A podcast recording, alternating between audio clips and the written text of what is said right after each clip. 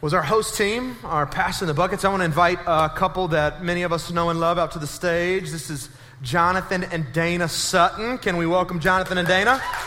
Yes. Now, here, uh, here's the reason why these guys are out here. I was trying to think of a couple that we could bring on stage and interview this morning about compassion. Um, again, Compassion International, this amazing organization that goes into very impoverished countries, third world countries all over the world, find kids who need hope, who need help, who are dying from preventable causes. And they want to not only care for them physically, but they want to provide the gospel, the good news of Jesus to them so that they can also know spiritual life. And so I was thinking of a couple um, who's someone in our church who sponsors a Compassion Kid right now. And why don't we bring them on stage and talk to them and ask them about their experience? So that's what we're going to do. Um, so I just want to hear from you guys. We want to hear from you guys. First off, what led to the decision for you guys to adopt, sponsor, whatever you want to call it, a compassion child? Um, well, actually, I was at a concert when I was 15 years old, and there was a compassion table a long time ago. And I saw um, this little sweet little boy, and his name was Daniel, and he was three years old. And so I picked up the packet, and with my Chick fil A money, that from my work, um, I ended up sponsoring him, and I would write letters back and forth to him. And so I was first aware of compassion during that time. Uh, later on, my parents, when we got married, they really wanted to take over the sponsorship. And so, but that was my first introduction to compassion. Yeah, and I had known about it and heard about it, and I knew that we were supposed to be doing it, and I came up with a lot of excuses and pretty lame excuses on why we couldn't or shouldn't or whatever. So finally, we just did. I was at a conference and they had a table set up, so I was like, you know what, we just need to do this, and so we did. And I have a picture. Pedro is who we've been sponsoring for about four years now. He's got three siblings, lives with his mom and dad in Guatemala. A very poor community. Most of the people there are unemployed or they work on farms. And, uh, you know, Compassion puts a, a student center there uh, to do sports activities with them, teach them about hygiene, important hygiene stuff. And man, just, just love on them and tell them there's a God that loves them and, and teach them the Bible. Awesome. Well, uh, maybe you're sitting out there and you go, Jonathan, Dana, how do you guys know so much about Pedro. One of the cool things that happens when you adopt a kid through compassion is compassion sends you regular updates to tell you what's going on in the life of your child. But not only does compassion do that, you actually are able to correspond directly, write letters with, send pictures back and forth with the child that you sponsor. So you get to hear directly from them. So, um, with that in mind, I just want to ask you a couple questions. One, what have the updates and the letters that you've received from Pedro through compassion? What impact has sponsorship made on his life and maybe even the life of his family? And then, secondly, what has providing a sponsorship for Pedro, what has it done to your family, maybe even your kids as well? Yeah, for him, obviously, he, he just loves seeing that, you know, we have four kids and he loves hearing from our kids. They t- talk about sports and everything. And, and by the way, before I forget, they, if you're lazy like me and you know you don't even want to write a handwritten letter, you can go online now and just do it, and they translate it for you. So for all the lazy people out there, that's for you, because um, that's what I do. I just type it up now and, and send it. Um, but man, you know, I, I asked myself that. I was like, you know, is this really making a difference? Thirty-eight dollars a month. I mean, is it even getting to them? Is it is it helping? And about two years ago, I read a blurb that in his community, the average family income for one month is between 30 and 40 US dollars. And it, it, just, it floored me. I was like, whoa, whoa, whoa, so we're doubling their income each month to help put food on the table, and, and we are. And so, so man, that's the impact it's making on them, and it's, you know, next to nothing for us to do that. Yeah, and yeah. the impact on us is it just, it puts feet on what uh, our kids are learning here at the church and what we're trying to uh, teach them at home about being generous and about how a God – our God is a God of all nations. And so, man, it just it makes it tangible for them uh, and just puts feet on what they're learning. Awesome, awesome. Well, last question. What would you guys say to those of us in the room this morning who, you know, maybe we walked in, we didn't know it was Compassion Sunday. Maybe we're kind of skeptical of organizations like this because we've seen them on TV and we don't really get what they do fully. Um, what would you say to all those in the room this morning who are here and they're not really sure whether or not they should uh, sponsor a kid through compassion? They're not sure the impact it makes. What would you say to all the people here? Well, um, in 2010, I went on a mission trip to Thailand. And when I was in Thailand, there was a local pastor and his wife, and his wife's name was Maliwan. And somebody came up to me and they said, You really need to talk to this lady because she was a compassion child. And so I've seen the longevity and the consistency of sponsoring Daniel and seeing him actually graduate the program and with Pedro, but it was so amazing to go over to a different country and see there on the ground Maliwan, who is a Spitfire and in love with Jesus. And in Thailand, where less than 1% of the, the country are believers, she was on fire for God. And so in her community, the difference that she was making. And so it's just not only a financial provision or a health issue, it is also um, you are spiritually impacting those countries because they're learning about Jesus. They are going out, and she had graduated, went to seminary, and was on fire for telling the Thai people about Jesus. I think uh, the stats can be overwhelming. We just see the great need, the millions of kids and families, um, uh, you know, that, that just have uh, spiritual needs and physical needs. Uh, but I heard a phrase not too long ago that has just really impacted us and why we continue to do this, and that is, you know, do for one what you wish you could do for everyone.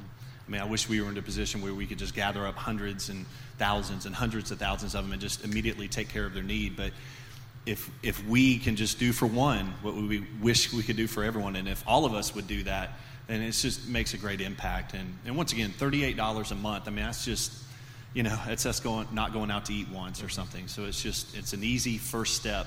So we just encourage you to do it. Awesome. Thank you guys. Can we thank them for being up here? Awesome. All right, well, I want to ask you if you will get your Bible with me, or if you have a device with a Bible app on it, get it. Let's go to Matthew 25 together, and uh, just hold your place there. We'll get to it eventually. Uh, over my time in ministry, I have been very blessed to be able to travel to several countries around the world. I've been able to go to Peru, Brazil, Nicaragua, Jamaica. I've spent a little time in Mexico, Belize. I even had the chance to go to Israel back in 2000. And in 2008, I had the opportunity to travel to Africa for the first time, a little country there that Westridge has partnered in for about the past five years called Burkina Faso.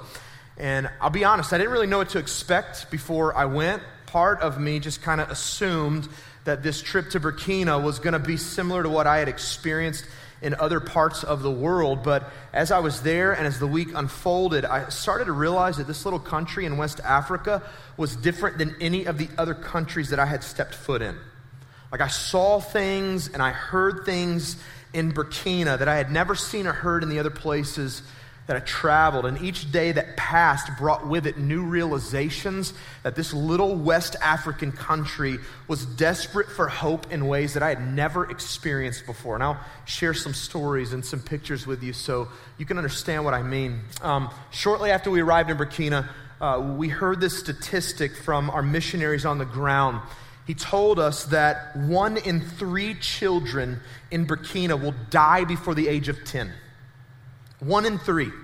And they die from very preventable things, things like lack of clean water, uh, malnutrition, preventable illnesses like malaria. If a child in Burkina gets malaria from a mosquito bite, it only takes about two or three dollars to cure the illness. But as our missionary told us, the majority of families in this country are so poor that they don't even have the two to three dollars that it costs to purchase the medicine to cure their child of malaria. So many children are dying because their families just can't afford to buy what they need. Um, we heard that parents all over the country are regularly selling their children into slavery, not because they want to, but because they believe their child will have a better chance at living as a slave in someone else's house than they would living in their own home. We heard that in a population of over 17 million people that the unemployment rate is right at 80%. 80% of the country doesn't work. The 20% that do, listen to this, bring home an average salary of $300 a year. Not a week, not a month, $300 a year. That means they are living on less than a dollar a day.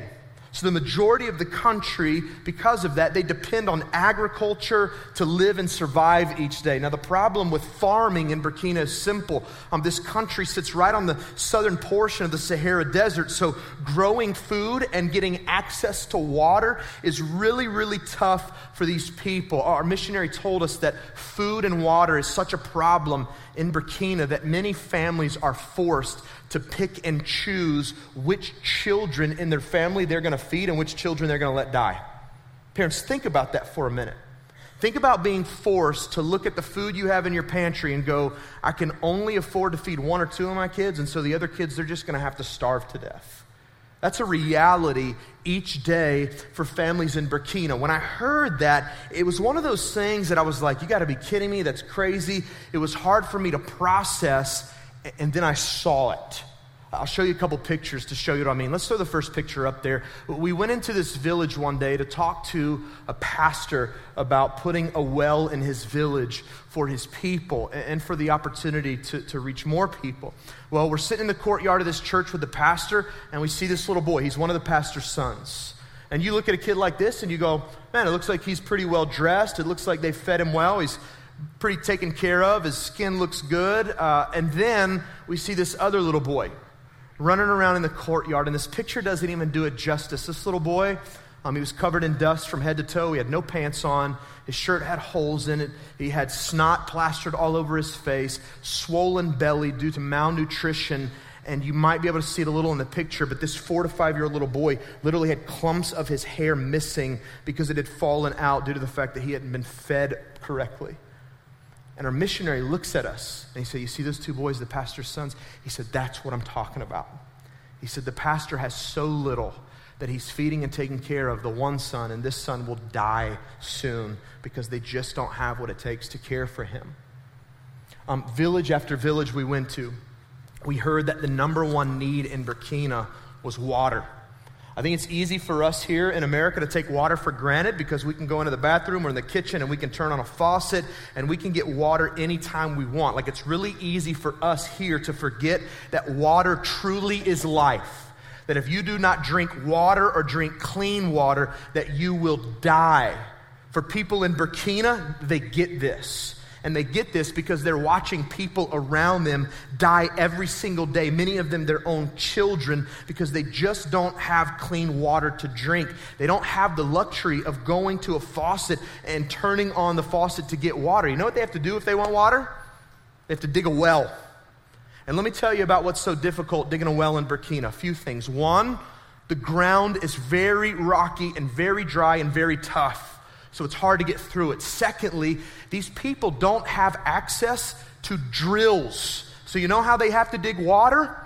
They do it with their hands. And sometimes these people have to dig 100, 200 feet to, to reach water. Now, the problem with hand dug wells is simple.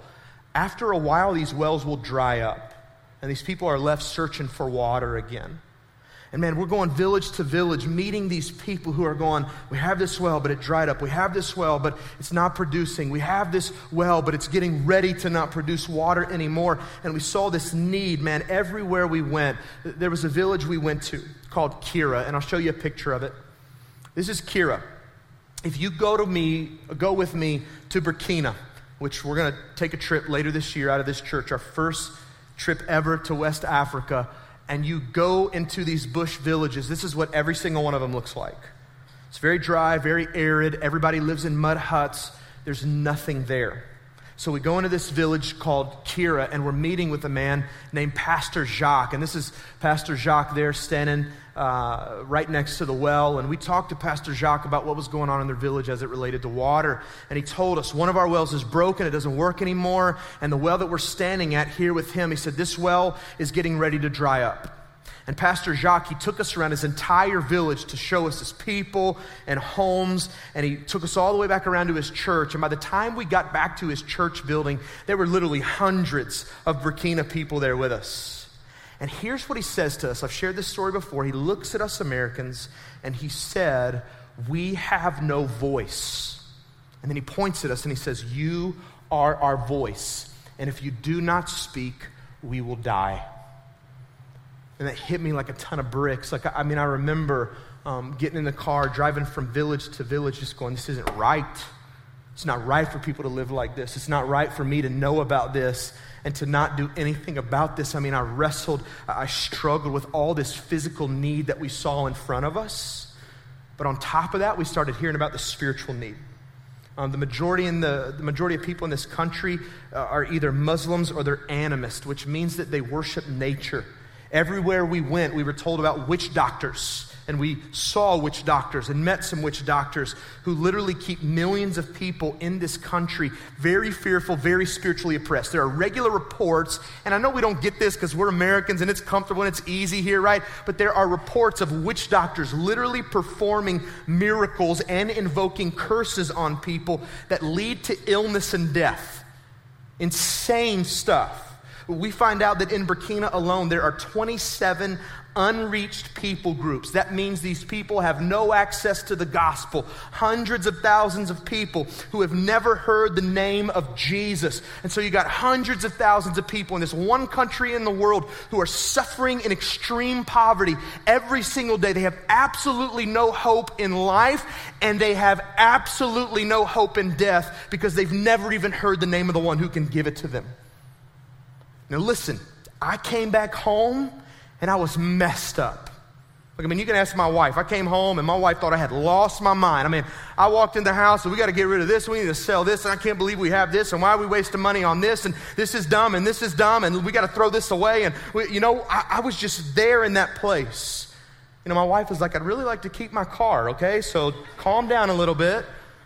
But man, it messed me up. Here's why it messed me up because when I came back from Burkina, like, I realized that so much of the stuff I had and so much of the money that I was working for, um, it was all for me. That I was doing very little with what God had blessed me with to take care of other people who didn't have what I had. Not because of their own choice, but listen, just because they were born in a different part of the world than me. I realized as well that there were people in this world, tons of people, I'll tell you more about this later, who'd never heard the name of Jesus, and that me, James, I had done very, very little to get the name of Jesus to them. There was a passage of scripture from Matthew 25 that became so real to me than it had ever been before after I got back from this trip, and uh, we're going to read a portion of it together.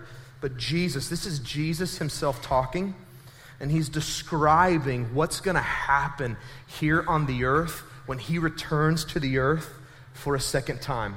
And you know why I love Jesus? It's because it keeps things really easy for us as his followers. Really, really easy. Don't miss how easy this is, all right? Here's what he says He says, When the Son of Man comes in his glory and all the angels with him, then he will sit on his glorious throne. I want you to picture this with me. Just picture a day when you're kind of going about your normal life and all of a sudden the sky peels open, and here comes Jesus with a hundred million angels, and he sets up his throne on the earth. This is what he's describing. And Jesus goes on and he says, when that happens, he's going to gather all the nations before him and he's going to start separating people. He's just going to start moving people one from another as a shepherd separates the sheep from the goats. And he'll place the sheep on his right, the goats on his left, and then he's going to say to those on his right, listen to this Come, you who are blessed by my Father, inherit the kingdom prepared for you from the foundation of the world. Listen to this. I was hungry, and you gave me food. I was thirsty, and you gave me drink. I was a stranger and you welcomed me in. I was naked, you clothed me. I was sick and you visited me. I was in prison and you came to me. And the righteous will answer him and say, When did we see you hungry and feed you? When did we see you thirsty and give you drink? When did we see you a stranger and welcome you or naked and clothe you? When did we see you sick or in prison and visit you? And then Jesus, the King, will answer them and he'll say, Truly I say to you, as you did it to one of the least of these, my brothers, you did it to me. Here's the point Jesus is making He's making the point that the hopeless, the broken, the poor, the hungry, the thirsty, the homeless, the stranger, those imprisoned, those who are left to their own um, circumstances with no help. He's trying to make the point that those people are very near and dear to his heart. that he loves those people and he wants them to know the hope that he can offer them. And he's making the point as well that if you and I know him and we love him and we're his followers, that those same people should be near to our hearts. That we should give food to the hungry. Why? Because we love the hungry. And we want them to know the hope that we have in Jesus. We give drink to the thirsty. Why? Because water's life and it gives us an opportunity to share about Jesus, who is the living water. We want to invite the stranger in. Why? Because Jesus has done that for us, man. we were strangers and enemies of God, He invited us into His family. We want to go to the sick and those in prison, and we want to tell them that there's good news about a God who loves them and wants to set them free, not only in life, but also in death. And why? Because Jesus has done that for us. He set us free from spiritual bondage. When our sin had us spiritually dead, Jesus brought us back to life. He's going, man, go do these things in very real and tangible ways for the least of these people who don't have access to these things, and let those things serve as opportunities to share the good news about who I am and what I've done for people. You see, if we know Jesus and we love Jesus, the same people who are near and dear to his heart should be near and dear to our hearts. And Jesus is saying, man, that's what being a follower of mine should look like as you live in this world. Now he goes on, and I want you to listen to what else he says. Picking back up in 41, he says, after he's said to those on the right, Come into my kingdom, it's yours, he'll say to those on his left, Depart from me. Depart from me into the fire prepared for the devil and his angels. I was hungry, you gave me nothing. I was thirsty, you gave me no drink. I was a stranger, you didn't welcome me. I was naked, you didn't clothe me. Sick and in prison, you didn't visit me. And these people will say back to him, When did we see you hungry, thirsty, as a stranger, naked, sick, in prison, and didn't minister to you? And then Jesus says, I say to you, as you did not do it to one of the least of these, you did not do it for me. You know what Jesus is trying to say? He's trying to say there's no way in the world that you can love me and be my follower and ignore all of these hopeless, broken people who need what I have to offer them. You see, we can't be the church that knows what exists in our world and we sit back with arms crossed going, eh, let somebody else do it. No, Jesus is going, that's why I put you here. i've heard time and time again people say things like, if God loves people, why does he let them live in poverty? Um, if God loves people, why does He let them experience injustice? If God loves people, why would He let them die without ever hearing the name of Jesus? And here's how I always respond to those questions I say, I got to imagine God's asking the same thing about us. You're my church, you're my people. I left you here to carry hope to the world. Why are you letting people live in poverty? You can do something about it. I bless you to bless, uh, bless others. You know the name of Jesus. Why aren't you carrying it to the world and sharing who he is with people who've never heard his name? Church, that's why we're here. We're here to do what Jesus would do if he was still here in the flesh. We are his people, and we have to be about his business. Now, listen, of course, we have to do these things where we are, right? Of course, we have to do this stuff in Bartow, Paulding, Polk, Cherokee, Cobb, wherever you come from. We have a responsibility to do these things for people in our own backyard. But we cannot miss that we also have a responsibility to do this for people all over the world. Jesus himself told us in Mark 16, verse 15, go into all the world. You know what that means? It literally means all nations, all peoples. Go to all nations, all peoples, proclaim the gospel to the whole creation. Let me give you some really staggering statistics. All right, listen to this. Do you know that right now in our world, there are 7,162 unreached people groups in our world? Listen to me. That is 2.8 billion people who have no access to the good news of Jesus Christ.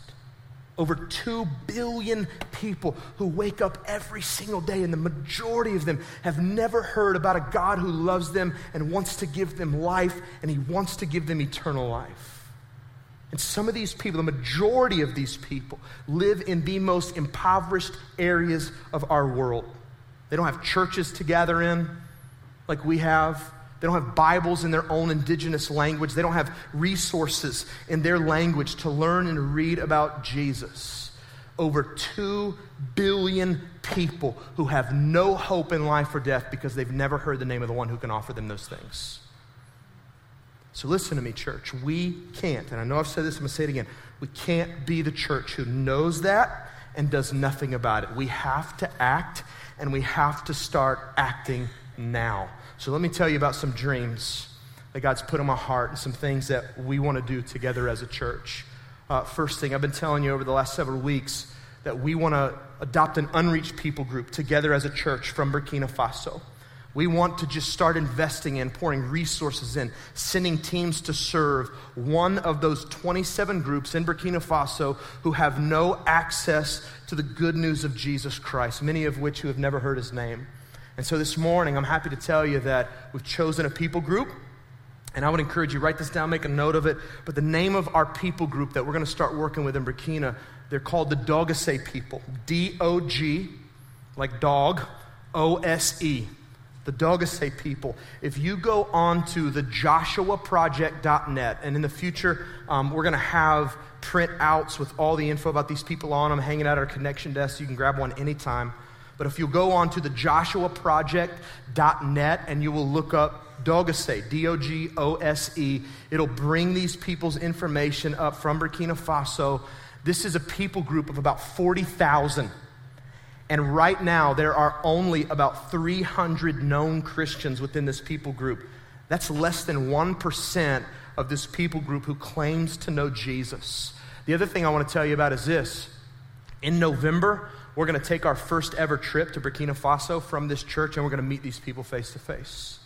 We're going to go and serve them. We're going to spend time with them. And we're going to talk to them about how we can partner with them to plant churches, to drill wells, to give them resources so that they can spread the good news of Jesus Christ to their entire people group. And listen, look at me. Some of you, you need to go with me. Some of you, you need to sign up. As soon as sign up start, you need to go with me. I, I, imagine that there's probably a few of you in the room, maybe a lot of you in the room, something's going on inside of you right now, and you go, you know what, I think I may need to go. And you're going to try to talk yourself out of it, I promise. You're going to go, well, I got to take 10 days off from work. Um, it's $3,000. That's a lot of money, isn't it?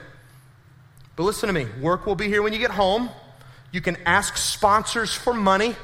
And if God wants you to go, He'll supply every bit of what you need to get there.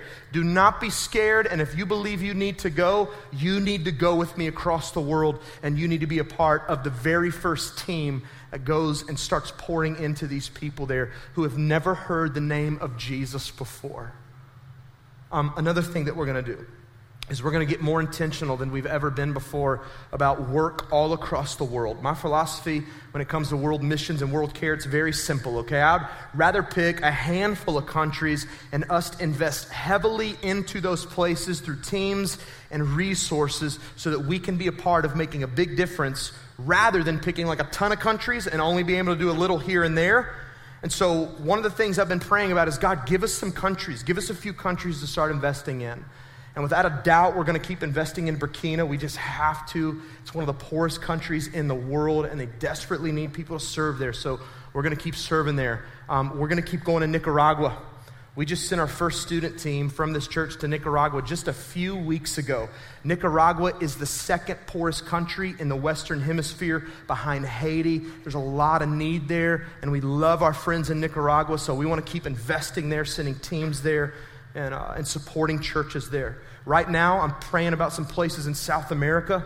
Um, I'm praying about Peru, Bolivia, or Brazil. And I want you to pray about that as well. I'm hoping to take a trip soon to go check out ministry on the ground and hopefully get some more clarity. And I'm just now starting to dream about what it may look like for us to partner somewhere in the Middle East or in Asia.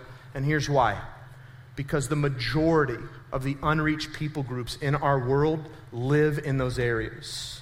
And I just cannot be okay knowing that there are billions of people in that part of the world who don't know Christ and us not doing anything about it.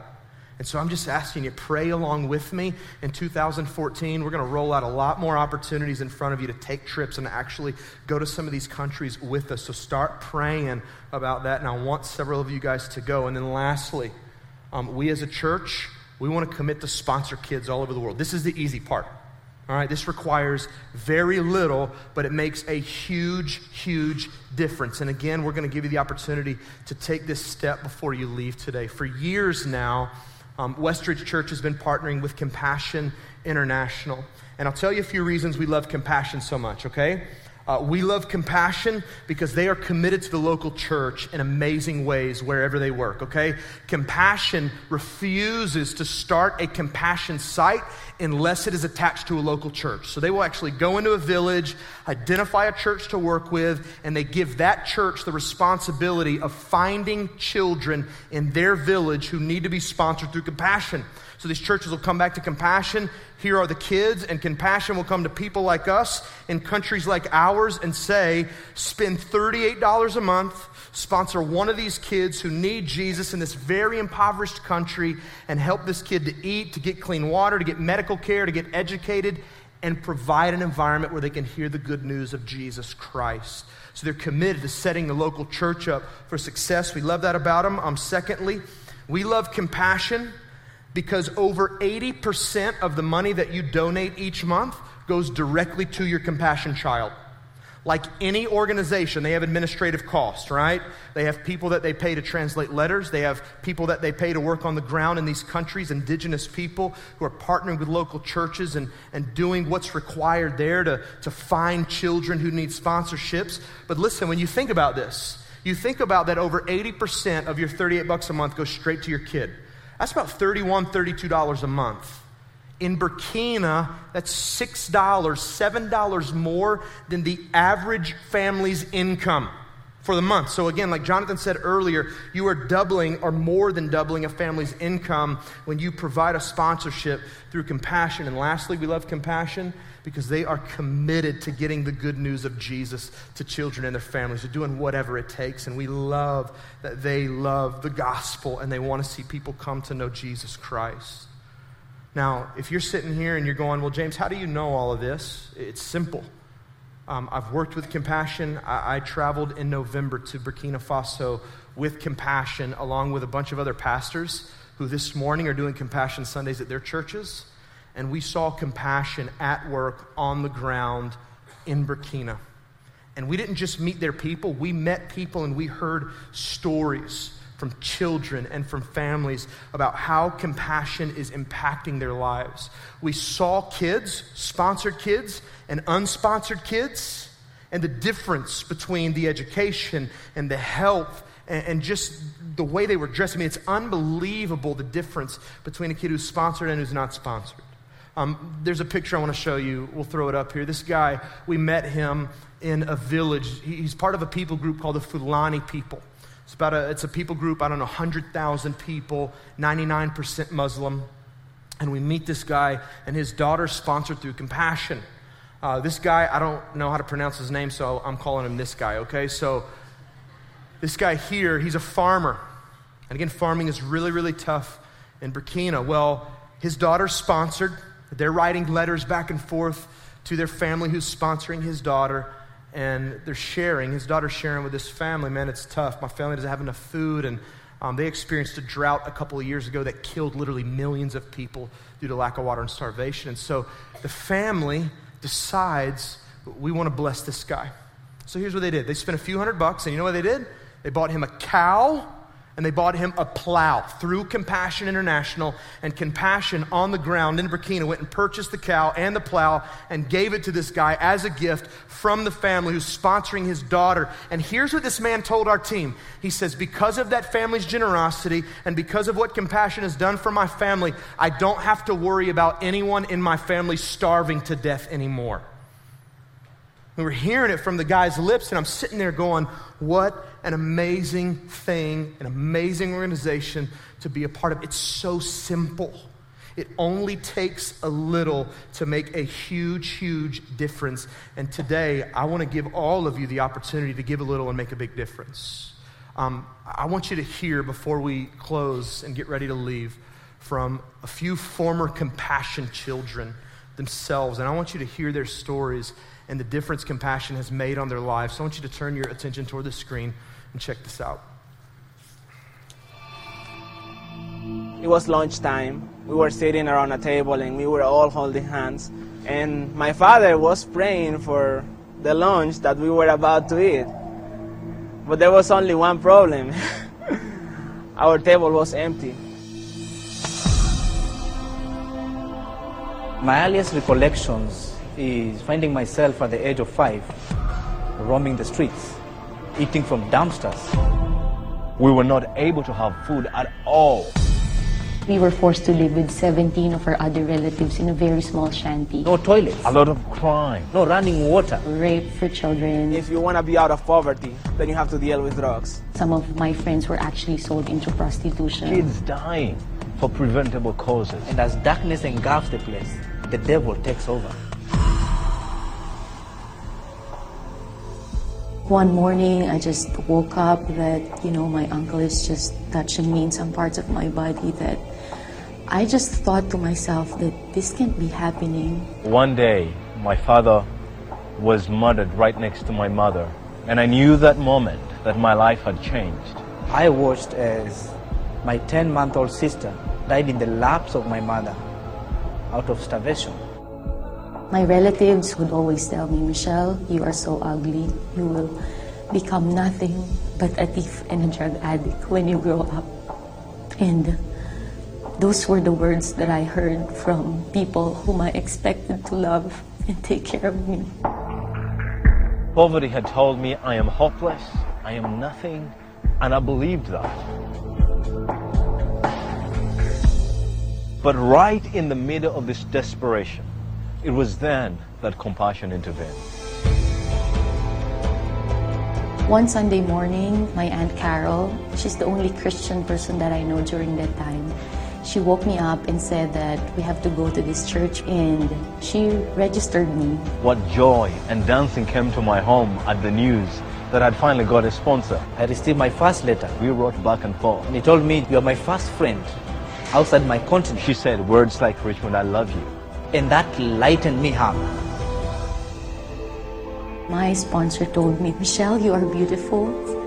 You are precious to us, and we love you. And the words touched the very depth of my heart and soul. 18 years later, here I am, a child rescued from hopelessness by a young person. My life was changed. My life was changed. My life was changed by a teenager who sponsored me. One teenager changed my life. She was 15 years old. Her name is Ashley. Her name was Heather. I called her mom. My name is Michelle. My name is Tony. My name is Jimmy, My name is Richmond. and one act saved my life. and one act saved my life. Saved my life. Will you act? The choice is yours. Sponsor a child through compassion today. Release a child from poverty. From poverty. In Jesus' name. In Jesus' name. In Jesus' name.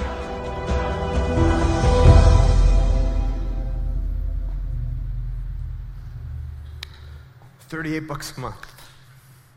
A little investment to make a huge, huge difference. Um, on this table behind me, I just kind of wanted to paint a picture for us of what $38 a month looks like. Um, it looks like a, a, a night of pizza, maybe for a group of people. It looks like, you know, I don't know, 9 to 12 Starbucks coffees. Some of us, we do that in a day, right? Um, it looks like a night at Chick fil A with the family. Just 38 bucks a month. I'll share this with you to say this. There's none of us in the room who consider this, think about this, pray about this, right? Like we spend $38 a month, all of us, every single month like that, and we don't even question it. Um, I have movie tickets in my pocket. There's a lot of us who love to go to the movies, and we'll go to the movie and we'll buy two tickets and we'll buy drinks and we'll buy popcorn, some candy. We spent $38. It's expensive to go to the movies, right? And how many of us sit back and go, God, should we really go see this movie? Like, God, should we really buy the popcorn and drink? We don't. We just do it because we love it. Listen to me. Here's all I want to say, and this is why I bring this up. This morning, for some of you who are sitting in your seat and you've heard all this and you've thought about it and you're going, I need to think about it some more. I need to pray about it some more. L- listen to me. This is not something we need to pray or think about. This is something we just need to do because God's told us to do it. If we love Jesus, people who are near to his heart should be near and dear to ours. And so this morning, outside of our building, under the, the f- little front overhang, we got a table set up with packets filling these tables of kids from four different countries who need hope and need help. And I'm asking you, don't pray, don't think, don't consider. Just walk out there, spend $38, commit to spending it every single month to invest in the life of this kid and to see God make a big difference through that investment. 38 bucks a month. All I want to ask you to do is walk out there, look at the pictures of these kids' faces, pick one, pull the form out of it, fill the form out. You can attach a check if you want to, and Compassion will just take it out of your checking account on a monthly basis. If you don't have that, there's a spot on there for you to fill out your credit card information, debit card information. They'll deduct it from your account each month, and we're going to put those in the mail tomorrow, all those forms. Get it to Compassion, and you should start hearing from them directly within 10 to 15 business days. So, church, listen, we're not going to sing a song, we're not going to pray and close. We're just going to get out of our seats, and we're going to go act let's make a small investment and be a part of huge change in our world. We love you. We'll see you next Sunday.